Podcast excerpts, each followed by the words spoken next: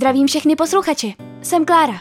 Studuji žurnalistiku a mezi moje největší záliby patří knihy, filmy, seriály, cestování, ale i dubbing, kterému se odmala věnuji. Takže pokud vás některé z těchto témat zajímá, pak jste tady správně. A moc doufám, že se vám to bude líbit. Tohle je Klářin podcast a vy právě posloucháte nový díl. Ještě jednou vás moc zdravím, doufám, že se máte dobře a jdeme se rovnou vrhnout na téma tohoto podcastu, což je top 5 knih a filmů, které výjdou do konce roku. Jelikož já mám moc ráda takováto srovnání nebo to, na co se člověk může těšit a jelikož na podzim vychází strašně moc knih a vychází strašně moc filmů, o kterých bych se tady chtěla zmínit a na které bych vás chtěla upozornit, přestože je samozřejmě možné, že o některých už dávno víte, ale uh, myslím si, že na podzim toho vždycky vychází hrozně moc, právě i třeba co se týče filmů díky filmovým oceněním, protože právě podzim společně s um, filmovými um, festivaly je takovým tím obdobím, uh, které startuje ta filmová ocenění nebo alespoň ty filmy, které jsou pak na těch filmových oceněních. A zároveň vychází i jedný z nejlepších knížek podle mého, protože se blíží Vánoce ano, ať chceme nebo ne, blíží se Vánoce a právě v tomto období vychází i jedny z nejlepších knih. Takže nejdřív se podíváme na knížky, pak se podíváme na filmy a jako úplně první knížku, kterou bych tady chtěla zmínit a kterou si už v této době můžete dokonce koupit, ale musela jsem ji sem zřadit, uh, tak to je knížka Beautiful World, Where Are You od Sally Rooneyové. Prozajíčka Alice potká Felixe, který pracuje ve skladě a zeptá se ho, jestli by chtěl sníjet do Říma. V Dublinu si její nejlepší kamarádka Eileen dostává z rozchodu a začne flirtovat se Simonem, mužem, kterého zná od dětství. Alice, Felix, Eileen a Simon jsou stále mladí, ale život je dostihne. Touží jeden po druhém, dají se dohromady, rozejdou se. Strachují se o různé věci a o svět, ve kterém žijí. Dokážou v tomto krásném světě věřit? Tak eh, vůbec absolutně nevím, co si můžu myslet o této anotaci, ale bylo mi jasné, že jakmile tahle ta knížka vyjde, což jsem taky teda udělala, bylo mi jasné, že jakmile tahle ta knížka vyjde, že si ji musím pořídit. Takže jsem hned ten den běžela do Luxoru, kde už byla hezky vystavená, koupila jsem si ji a celou cestu jsem ji držela v ruce a jenom jsem koukala na tu velmi povedenou obálku. A doufala jsem a přála jsem si u toho, když jsem ji držela v té ruce, ať je tahle knížka aspoň stejně tak dobrá jako Normal People. Nebo dobře, nemusí být až tak dobrá, ale ať je prostě aspoň nějak skvělá, protože já mám teda, musím se přiznat, velká očekávání, přestože rozhovory s přáteli se mi od Sally Rooneyové nelíbily moc, tak Normal People mě uh, zasáhly na těch nej, nejniternějších místech a doteď tu knížku velmi doporučuji a doteď i jako dost často říkám to, že lidé se dělí na dva tábory. Je to tábor těch, kteří, uh, kterým se líbilo Normal People a nelíbily se jim rozhovory, rozhovory s přáteli. A pak je tady tábor těch, kterým se zase líbily rozhovory, rozhovory tohle uh, slovo mi pravděpodobně dělá velký problém, kterým se líbily rozhovory s přáteli, ale nelíbily se jim zas tak úplně uh, normal people nebo teda normální lidé, pardon. Ono, samozřejmě obě dvě knížky vyšly už i v češtině, ale já jsem uh, Normal People četla teda v angličtině, proto to neustále nazývám tím anglickým názvem. Uh, takže já patřím teda do toho prvního, kterému se líbily ty Normal People, ale jsem zvědavá, jak to bude u této knížky, protože mně se hrozně líbí, jakým způsobem se Liru nepíše. Uh, ano, jak říkám, rozhovory s přáteli se mi za stolik nelíbily, protože se mi to zdálo, že to není vyloženě nějaký jako hluboký příběh, že to je spíše takové to čtení, jako aby se neřeklo, takové to, co vás jako zabaví na pár večerů, ale nic moc vám to nepředá, zatímco právě ti normální lidé, uh, tam je hrozně krásná myšlenka v tom, jakým způsobem se lidé navzájem můžou ovlivňovat v tom dospívání a jakým způsobem se ti lidé, jakým, jak moc by lidé mohli být jiní, kdyby nevyrůstali s někým, kdo jim je blízký, nebo s nějakým určitým člověkem, který jim třeba už teď blízký nemusí být, ale který je nějakým způsobem ovlivnil. A mně se ta myšlenka hrozně líbila, takže uh, od té doby normální lidi doporučuji úplně všude, kde se dá. No a právě proto jsem byla velmi zvědavá i na Beautiful World, Where Are You?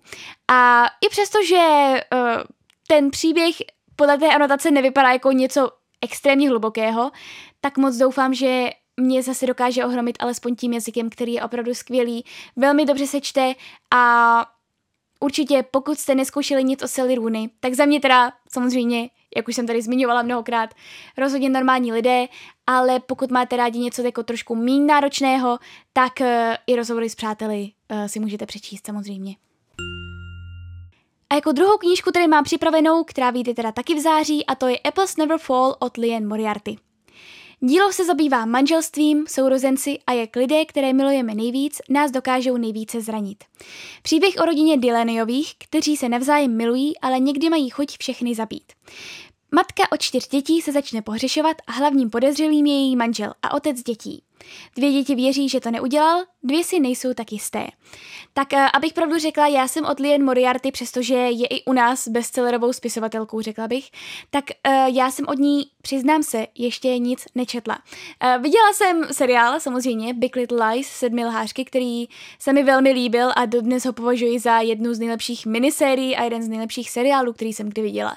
Teda především tu první řadu, ale uh, mám dokonce i Big Little Lies v angličtině doma, ale nevím, no. Jak jsem viděla ten seriál, který se mi tolik líbil, tak se mi do té knížky úplně nechce. Ale řekla jsem si, že v tomto případě bych si mohla konečně už teda nějakou tu knížku od ní přečíst. Přestože já nejsem vyloženě na tyhle thrillery, nebo na tyhle ty jako příběhy uh, psychotrilleroidní, nejsem si jistá, tak mě docela zaujala ta anotace, um, líbilo se mi to, přišlo mi to zajímavé, zajímavé téma a uh, myslím si, že by to mohlo být fajn uh, si to přečíst teď na podzim, jako něco takového napínavého, co mě doufám třeba vtáhne a nepustí. A pokud se napletou, je možné, že už vzniká i když ne, to bude vycházet teď, takže asi nebude ještě vznikat nějaký seriál, ale vím, že podle nějaké další knížky od Lian Moriarty něco vychází a teď si nejsem jistá podle jaké knížky a jestli je to seriál nebo film.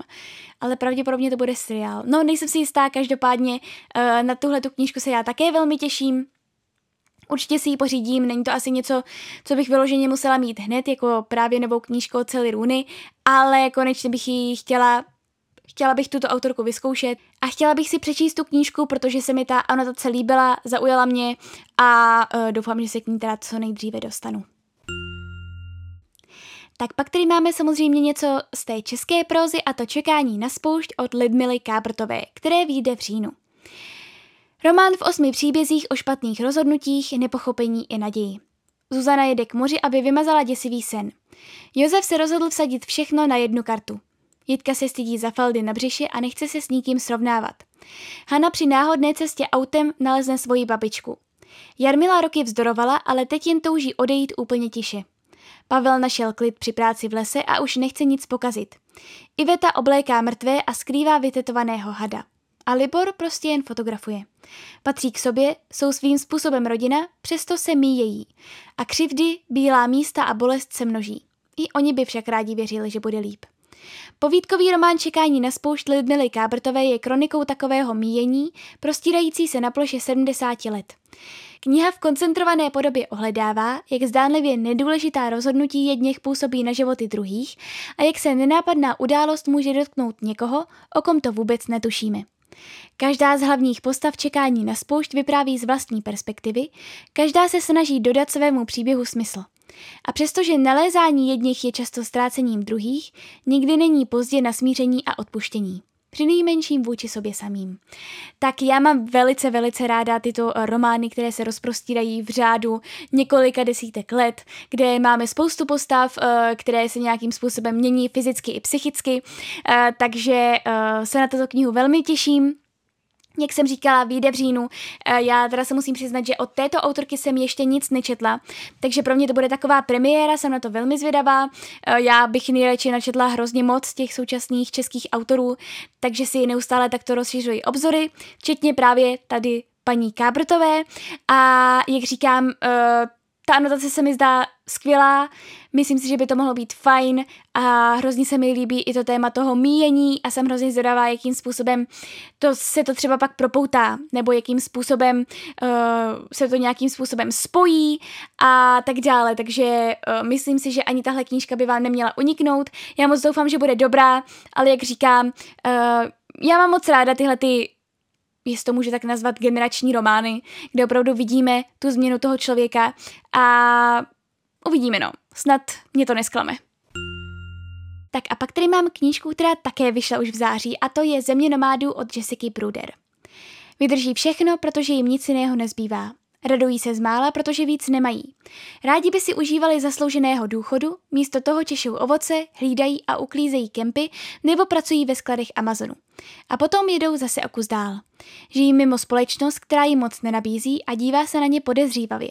V Americe, kde úspěch znamená všechno a stělesňuje jeho velký dům a dobrá práce, možná dvojnásob. Sami se ale nevnímají jako bezdomovci, Rozhodnutí vyrazit ve svém pikapu s přívěsem hledat náhodný přivídělek pro ně představuje často jedinou možnost, jak neživořit na ulici. Zbavili se skoro všeho a získali svobodu, kterou ani nečekali. Novinářka Jessica Bruder nomády neromantizuje. Obdivuje spíš jejich schopnost vydržet i ve svém věku těžkou fyzickou práci, přizpůsobit se a nestěžovat si. A uchovat si sny.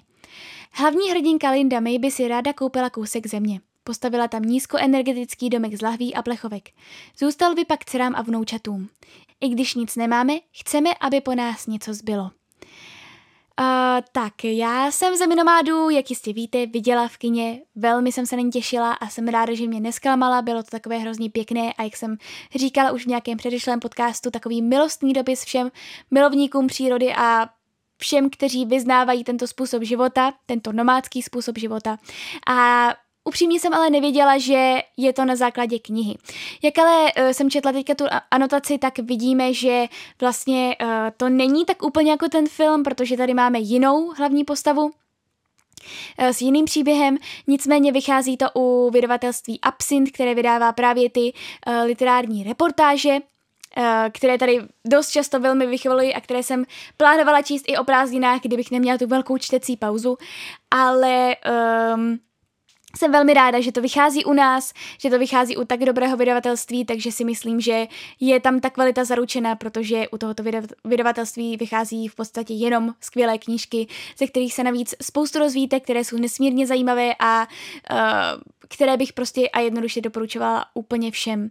Takže pokud jste viděli film, líbil se vás, líbil se vám, zaujal vás a nebo vás třeba zaujal tento způsob, nomádský způsob života, kdy opravdu uh, lidé si veškeré své mění a všechno, co vlastní, uh, vezou v pick-upu, a vozí ho po Spojených státech, tak uh, si myslím, že by vám to nemělo uniknout. Jak říkám, já sama jsem o tom nevěděla, že ta knížka bude vycházet, uh, takže to bylo pro mě takové příjemné překvapení a jsem na to velmi zvědavá a uvidíme, jak moc se to bude lišit od toho filmu. Přestože ten film samozřejmě vycházel právě i z této knížky, tak přece jenom tady máme nějakou jinou hlavní postavu, takže uh, se dozvíme zase něco nového, nebude to vyloženě, že ta knížka se překlopí do toho filmu, ale uh, zjistíme i nějaké nové poznatky, nebo v tom případě, pokud jste ten film taky viděli.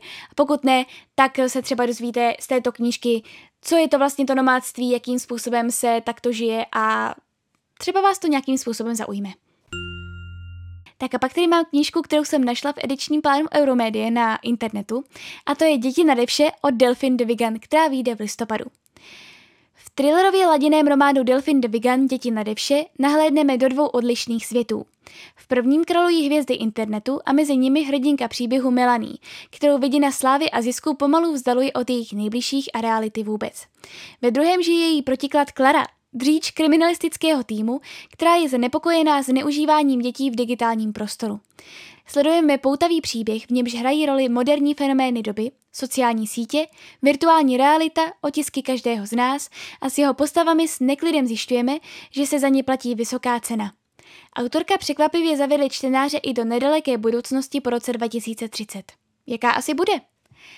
Tak jak jsem již mnohokrát zmiňovala, tak Delphine de Vigan je podle mě sáskou na jistotu, protože každá její knížka je skvělá, eh, jiná, zároveň stejná a eh, zase vtáhne vás, je nesmírně dobře napsaná a zabývá se uh, takovými jako společenskými tématy, řekla bych.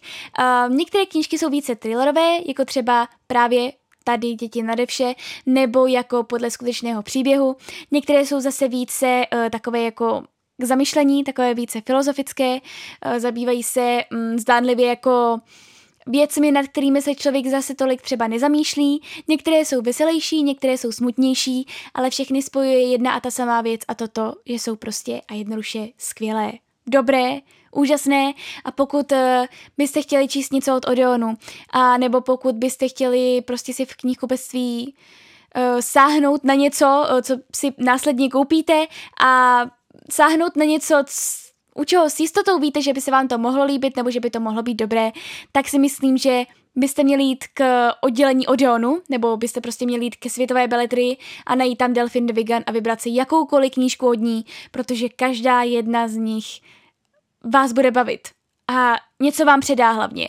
A to je, myslím si, že hrozně důležité, aby vám knížka něco i předala, aby to nebylo jenom to, že jste si to přečetli, fajn, ale nic víc od toho vlastně nemáte. A Delphi Devigan vám vždycky něco předá. A právě proto jsem ráda, že vychází její další knížka a to Děti nade vše, jak říkám, nevěděla jsem o tom, takže je to pro mě velmi, velmi příjemné překvapení. Zároveň eh, se mi hodně líbí i ten příběh. Eh, já mám hrozně ráda, když je eh, v knihách tématika sociálních sítí, protože mě samotnou sociální sítě celkově poměrně dost fascinují a uh, myslím si, že jsou zároveň skvělé a zároveň úplnou zkázou společnosti, uh, nic mezi tím, takže uh, jsem na to velmi zvědavá, jakým způsobem vystaví tento příběh a myslím si, že by to mohlo být fajn.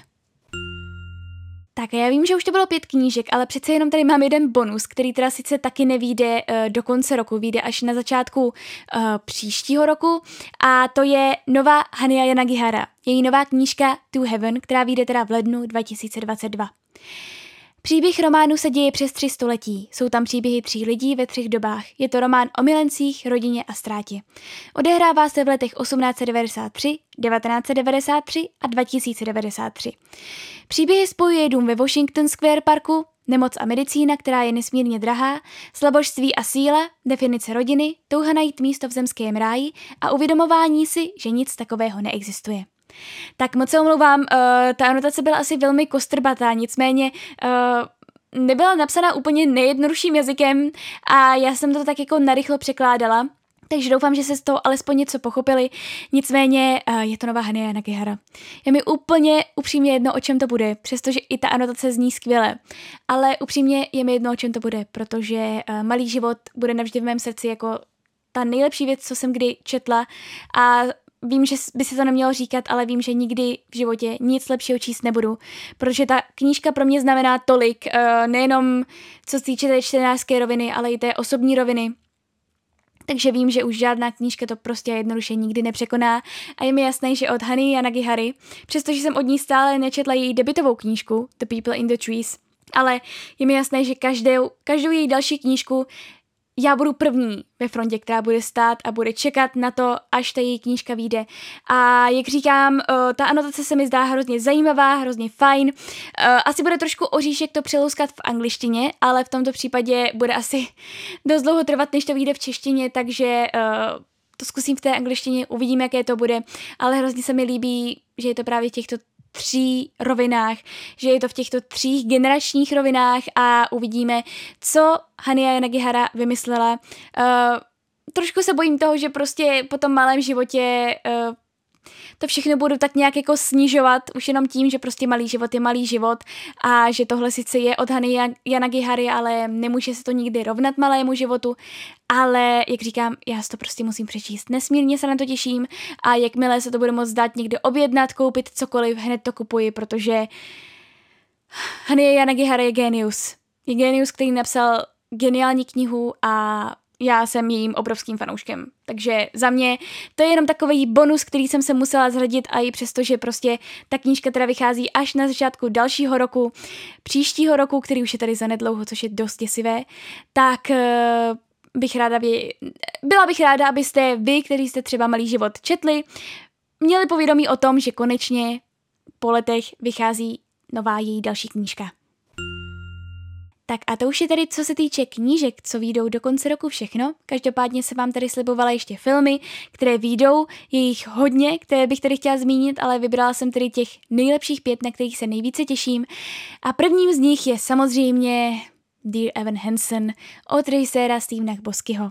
Tak já si myslím, že příběh nějak nemusím úplně představovat, uh, pokud jste alespoň um, občasnými posluchači Kláři na podcastu, nebo pokud jste třeba zabruslili někdy na můj Instagram. Poměrně dost často tam sdílím právě něco, co se týče tohoto skvělého, krásného, velmi emotivního muzikálu, který jsem měla to štěstí vidět na Broadway a ze kterého se jako doslova zpamatovávám doteď, protože pokaždé, když se na to vzpomenu, tak brečím z toho, že nejsem v New Yorku, že nevidím ten muzikál znovu a že uh, film, který měl být v září, tak uh, posunul bohužel až na 4. listopadu. Ale, jak se říká, na nejlepší věci se vyplatí i počkat. Což doufám, že bude případ i tohoto filmu, který už tedy měl premiéru na Toronském festivalu a je to krásný, uh, velmi citlivý příběh o 17-letém Evanu Hansonovi, který je velmi stydlivý. Velmi stydlivý, má to na střední škole těžké, je zamilovaný do holky, která si ho nemůže nikdy všimnout a um, prostě jednoduše netuší po ničem jiném, než mít přítele a než mít holku a než žít takovým tím jako normálním životem a ne, aby uh, prostě byl vystrašený úplně ze všeho místo to a, a, a chodil k psychologovi a tak dále. No a pak se jednou takovou jako...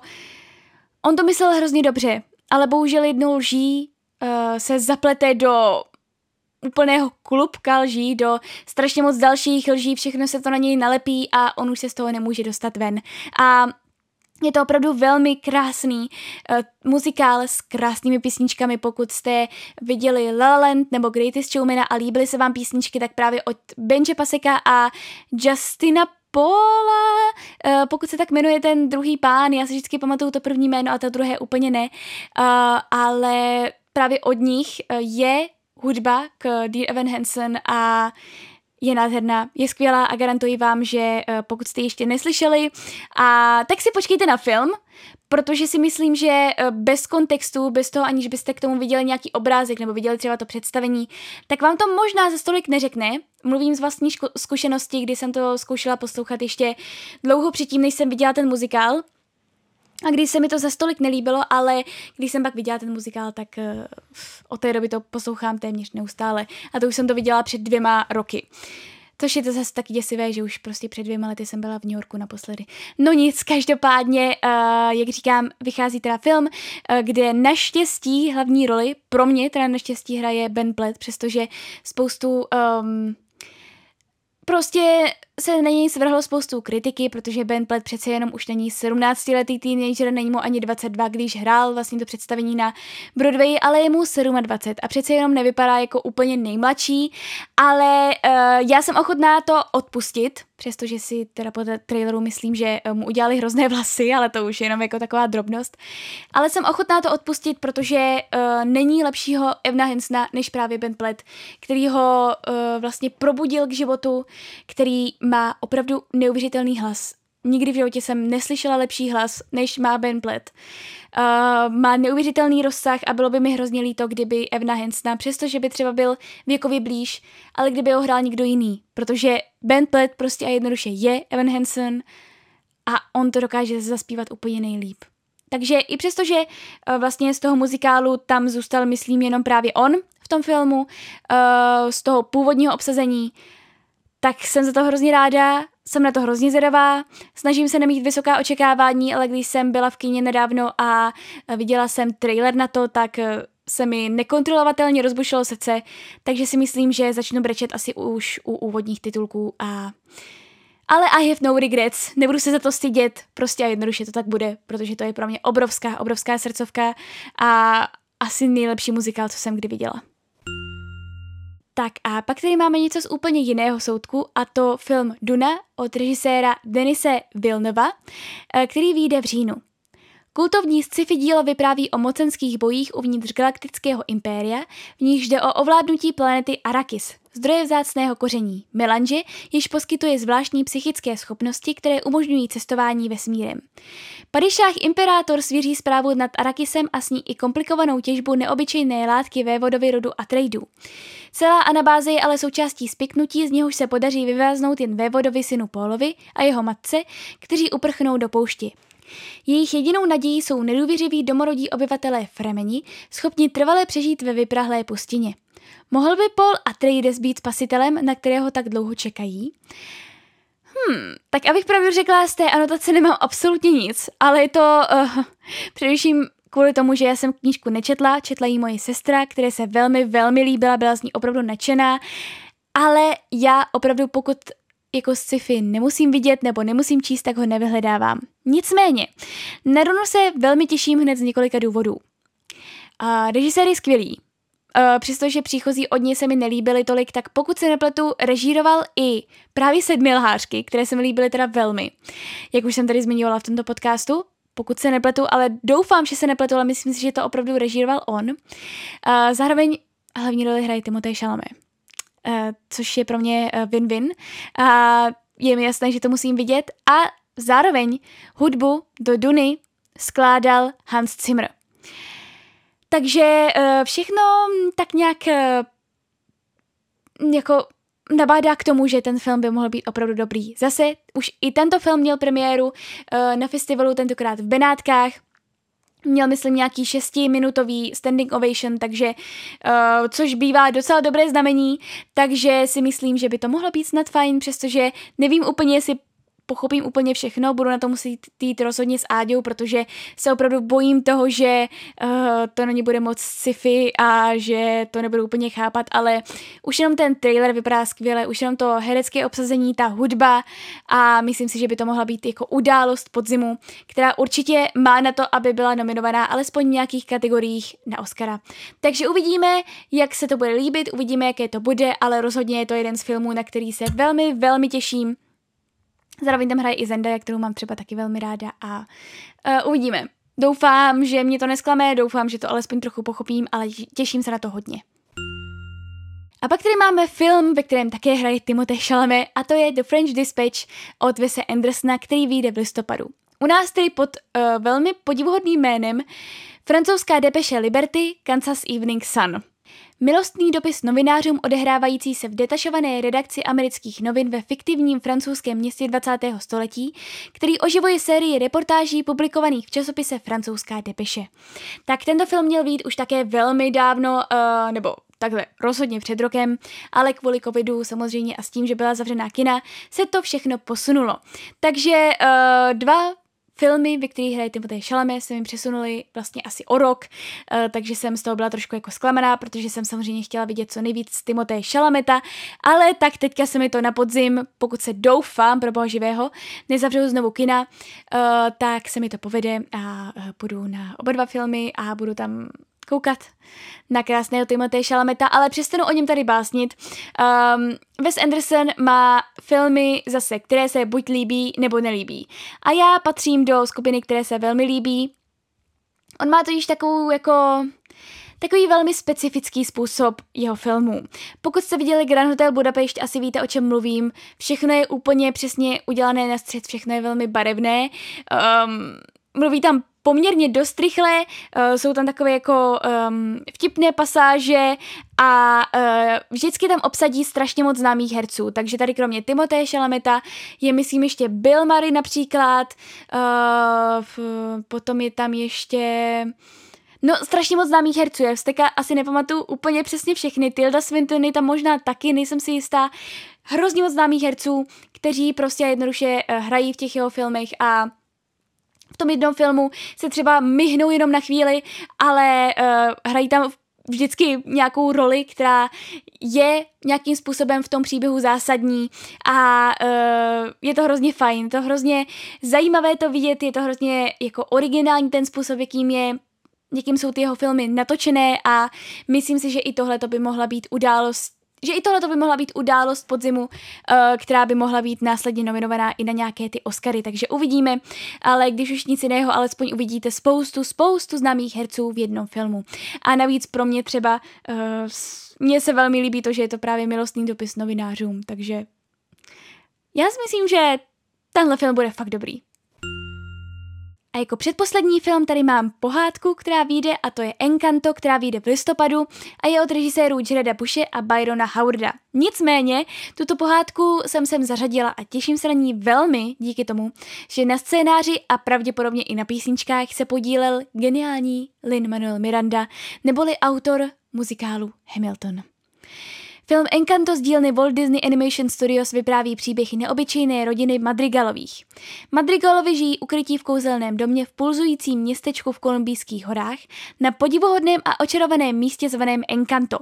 Kouzlo Encanto způsobilo, že každé dítě v rodině má jedinečný dar, od nadlidské síly až po schopnost léčit. Obdařeno je každé dítě kromě jediné dívky jménem Mirabel. Magie obklopující Encanto se začne vytrácet a Mirabel zjistí, že právě ona by mohla být poslední nadějí své výjimečné rodiny. Tak upřímně, eh, já jsem o tomto filmu nic nevěděla, jenom to, když se představovaly nějaké jako nové filmy, které vydá Disney, tak tam bylo právě i Encanto, které sdílel uh, právě Lin-Manuel Miranda, tím pádem jsem se dozvěděla o tom Encantu a dozvěděla jsem se o tom, že on tam právě jako skládal písničky a že byl scénárista a tak dále. A uh, v čemkoliv, na čem se podílel Manuel Miranda, tak na to já se budu podívat. Eh, mě prostě naláká jenom a pouze tohleto jméno. Přestože je pravda, že i ten příběh zní velmi uh, hezky, velmi zajímavě, je to zase něco jiného, je, bude to zase jiná kultura, kolumbí, kolumbijská kultura a navíc jsem viděla podle ukázek, že uh, tam bude animovaná kapibara, která se myslím ještě jako v žádném moc, kromě kapibary Kláry samozřejmě v Rio 2, ale to není od uh, studia Walt Disney, ale uh, ta kapibara vypadá naprosto skvěle a naprosto skvěle naštvaně a všechno. Takže to je jenom jako takový, taková vložka, pokud máte rádi kapibary, tak uh, myslím si, že v tomto filmu, pokud se nepletu, jako bude nějaká kapibara animovaná. Ale abych se vrátila zpátky k tomu příběhu, tak se mi to zdá hrozně zase zajímavé, možná nějakým způsobem i originální právě tím, že tam bude zase ta kolumbijská kultura a uh, mohlo by to být fajn. Viděla jsem na to nějaké trailery, zdalo se to hrozně pěkné uh, a prostě je to Disneyovka. A ať už bude Disneyovka jakákoliv, já na ní vždycky půjdu, protože mám fakt slabost pro Disneyovky a Pixarovky. Pixarovky teda obzvlášť. A jako poslední tady mám film, který také vyjde v listopadu a to Klan Gucci od Ridleyho Scotta. Příběh vypráví o tom, jak se Patricia Reggiani, ex-manželka Mauricia Gucciho, spikla, aby zabila svého manžela, vnuka renomovaného módního návrháře Guccia Gucciho. Tak um, Ridley Scott, režisér Vetřelce, myslím si, že všichni znáte, nemusím úplně představovat. A na tento film se těším velmi, velice, protože hlavní roli tam zahrála Lady Gaga. A jak jistě víte, Zrodila se hvězda je jeden z filmů, který mám asi úplně nejradši, jeden z mých top určitě deseti filmů stoprocentně. Je tam skvělá hudba v tom filmu, Bradley Cooper je skvělý, to, že to zrežíroval a Lady Gaga byla skvělá herečka v tom filmu. Hrozně mě překvapila, že dokáže hrát tak dobře, tak přirozeně. Takže právě proto jsem dost zvědavá i na tento film.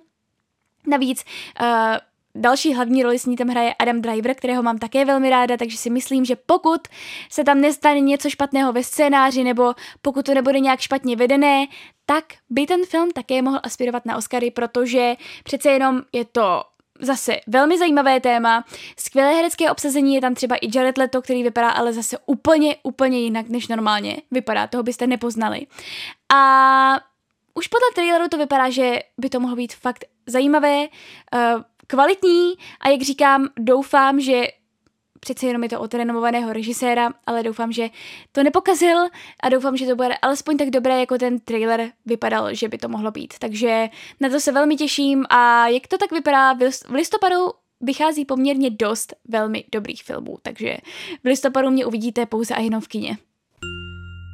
Tak a to už je co se týče teda knižních i filmových typů všechno. Já moc doufám, že jste načerpali nějaké typy, že jste si zapsali někam, co kdy vychází a že třeba alespoň na jednu věc se půjdete podívat nebo jednu věc si přečtete. Takže se mějte krásně a uslyšíme se snad co nejdříve u dalšího podcastu. Mějte se!